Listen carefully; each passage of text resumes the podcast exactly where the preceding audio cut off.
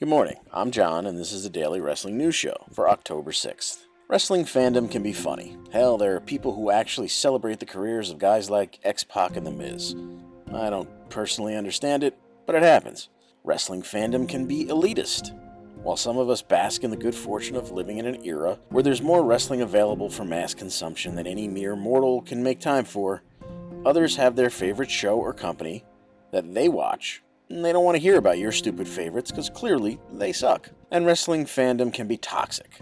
Spend any time on wrestling Twitter, wrestling Reddit, or a private wrestling group on Facebook, and it becomes evident very quickly. But there are some facts and figures in the history of wrestling that we can all agree bring a smile to our faces.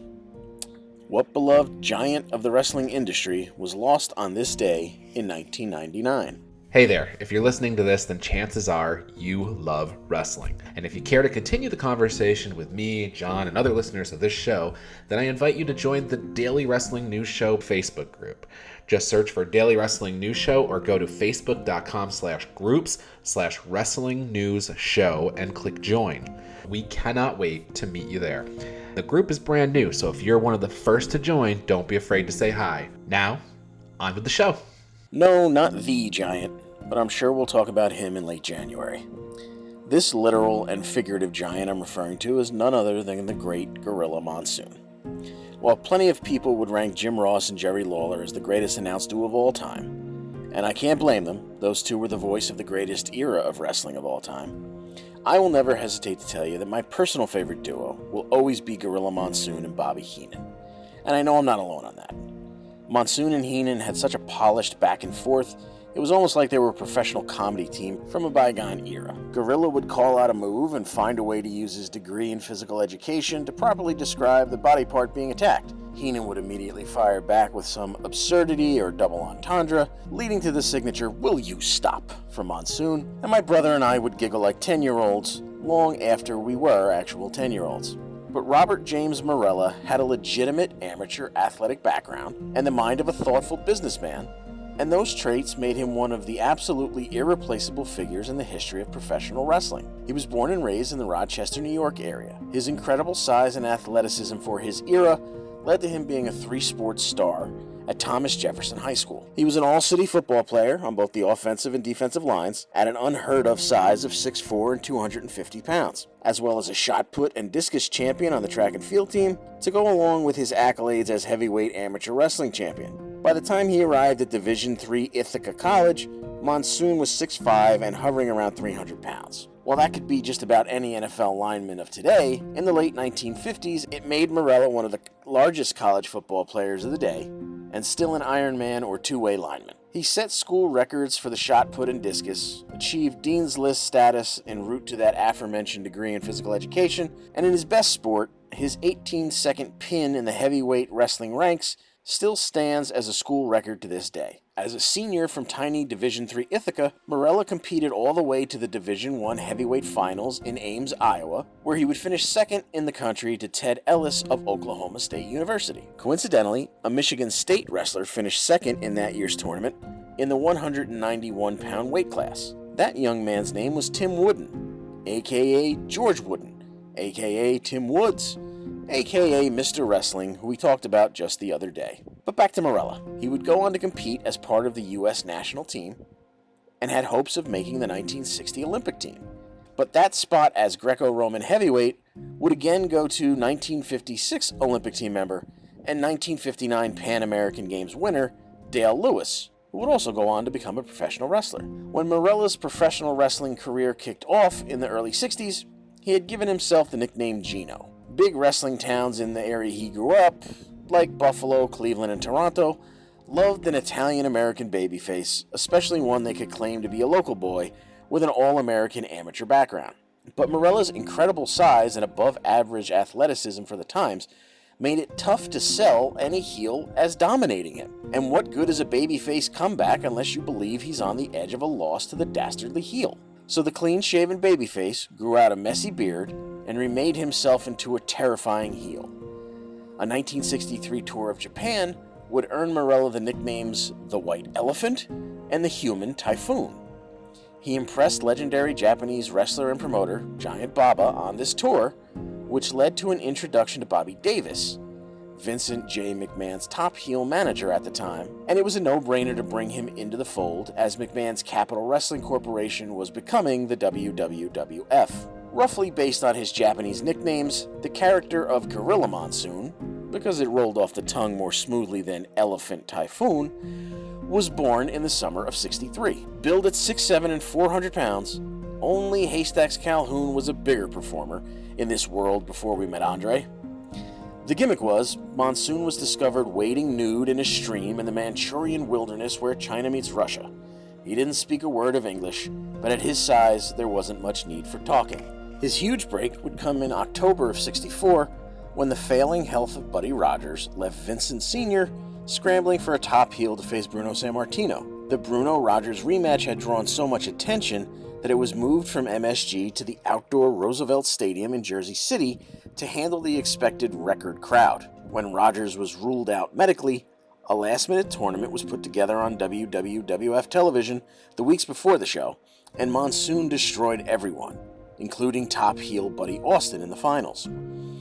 The old McMahon formula was followed to a T. A bloody Bruno lost by D Q to the Monster in front of eighteen thousand fans. The rematch sold out M S G and ended in a double countout, and Bruno finally got his win to wrap up the trilogy in front of another sold-out M S G crowd in mid-November, which meant it was now time to take this feud to the secondary markets of the territory, like Philly, Pittsburgh, and D C. When W W F added the Boston market to their territory in nineteen sixty-five, Bruno and Monsoon was the first main event in the legendary Boston Garden. I don't want to break down every feud of his career, but because it's just so funny to me, I'm going to go through one more memorable stretch. After a stint as tag champ alongside Killer Kowalski, Monsoon circled back around for another trilogy with Bruno in early sixty-seven. In February, Monsoon wins by countout in front of a sold-out crowd at M S G again. In March, another sellout sees a time limit draw, but the bell rang to signify the time expiring as Bruno had Monsoon covered and the ref was already at two. When the third match took place in May, the building was close to capacity, but not quite a sellout. The fans were still so pissed at the screwy ending in March that not even a Texas deathmatch stipulation would bring some of them back. Now, by no means was the building empty or even close to it, but Sammartino Monsoon had sold out M S G and many other places a dozen times prior and turned people away at the gates most often. Maybe I'm a bad person for getting a chuckle from it, but the fact of fans in nineteen sixty-seven getting that pissed at a lame McMahon-booked ending is going to make me smile all week. Ah, the more things change. As most heels with longevity eventually do, Monsoon would get a run as a good guy in the early nineteen seventies. After saving Bruno Sammartino from a heelish double-team beatdown, Bruno would later return the favor, and Gorilla would become a kinder, even if not necessarily gentler, character for a while. But his babyface turn found him in the role of stepping stone.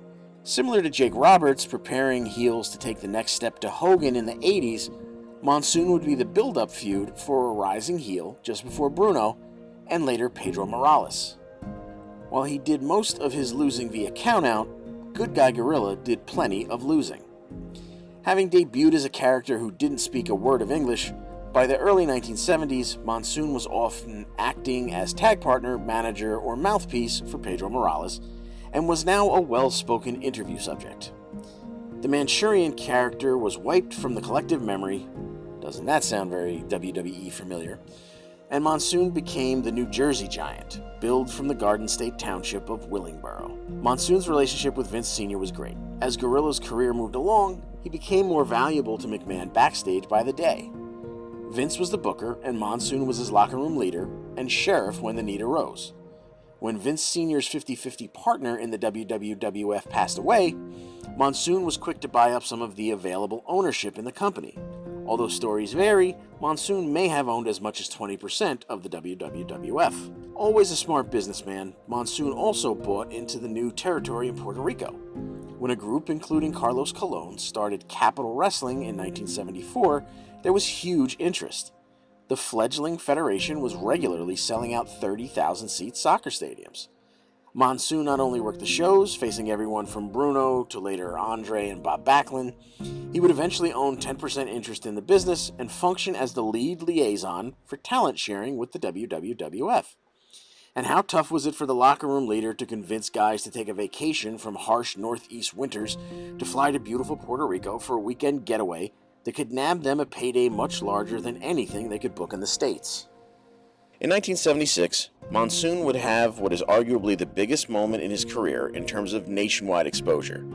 The situation came out of nowhere and went nowhere, but it made sports reports across the country and beyond. Gorilla was rarely even working in ring at this point of his career, but during a random Allentown, P A T V taping, his match would be interrupted by none other than Muhammad Ali. Ali peppered the big man with jabs, but Monsoon would grab the champ and give him a ride in Gorilla's signature airplane spin. It was all part of Ali's preparation to work with Antonio Inoki later that summer. It didn't do much for Monsoon beyond one sports news cycle worth of T V clips, but the post-incident interview did allow Monsoon to drop his future catchphrase for the first time, when he took a shot at Ali by claiming the man, quote, didn't know a wrist lock from a wristwatch. Gorilla Monsoon's last run at the top of the card saw him putting over superstar Billy Graham. After retiring from in-ring action with little fanfare in nineteen seventy-nine, Monsoon remained an integral part of the backstage hierarchy. One of his main jobs in the days before referee earpieces was to make himself visible to the ref and timekeeper for important cues from backstage. When Gorilla removed his glasses, the referee would prompt the wrestlers it was time to wrap things up. This is why, while wrestling companies around the world refer to the area just beyond the curtain as the go position, in the W W E, it will always and forever be referred to as Gorilla position. By the early eighties, Monsoon sells off his interest in the Puerto Rico territory, and Vince Junior buys out all his father's partners to take over control of W W F. Part of Monsoon's deal with Vince Junior is a lifetime job with the company. Monsoon goes on to his biggest level of fame as W W E's lead T V announcer alongside Jesse Ventura and later Bobby Heenan, the role that I imagine the majority of people listening right now came to know and love him in. He was the voice of most of the in-ring action for the golden era of professional wrestling. He remained an important part of the company both on-screen and off through the good times and bad, including losing his son, W W E referee Joey Morella, after a car accident on the New Jersey Turnpike in July of nineteen ninety-four at the age of thirty. Monsoon's last long-term role as W W F president, replacing Jack Tunney in nineteen ninety-five, is one he would serve until health issues caused him to retire in nineteen ninety-seven. The title of president was retired along with Monsoon, as when Sergeant Slaughter became the new on-screen authority figure, he would take on the title of commissioner. Monsoon was never far from the W W F, though, making several appearances until very near the end of his life. In late August of ninety-nine, he would make his final appearance as guest commentator on an international version of W W F Superstars. He suffered a mild heart attack in mid-September, and after being told he would need a pacemaker and multiple weekly dialysis treatments, Gorilla Monsoon decided he did not want to spend the rest of his life hooked up to machines, and in his words, it was time to check out. He left the Philadelphia hospital for his home in Morristown, New Jersey, where he would succumb to heart failure as a complication of his diabetes on this day, October sixth of nineteen ninety-nine, at the age of sixty-two. I don't mind telling you that as I watched Bobby Heenan struggle to keep his composure in order to deliver a very short but poignant goodbye to his dear friend at the opening of that week's Nitro broadcast, someone in my house was definitely cutting onions. W W F ran a tribute at the opening of SmackDown, narrated by Vince McMahon himself. He would refer to Monsoon as, quote, one of the finest men I've ever known, a very special man who lived a very special life, end quote. I know personally, I think of him every time I remove my baseball cap and scratch my external occipital protuberance, and I always will. This has been the Daily Wrestling News Show for October sixth, twenty twenty-two. We'll see you tomorrow.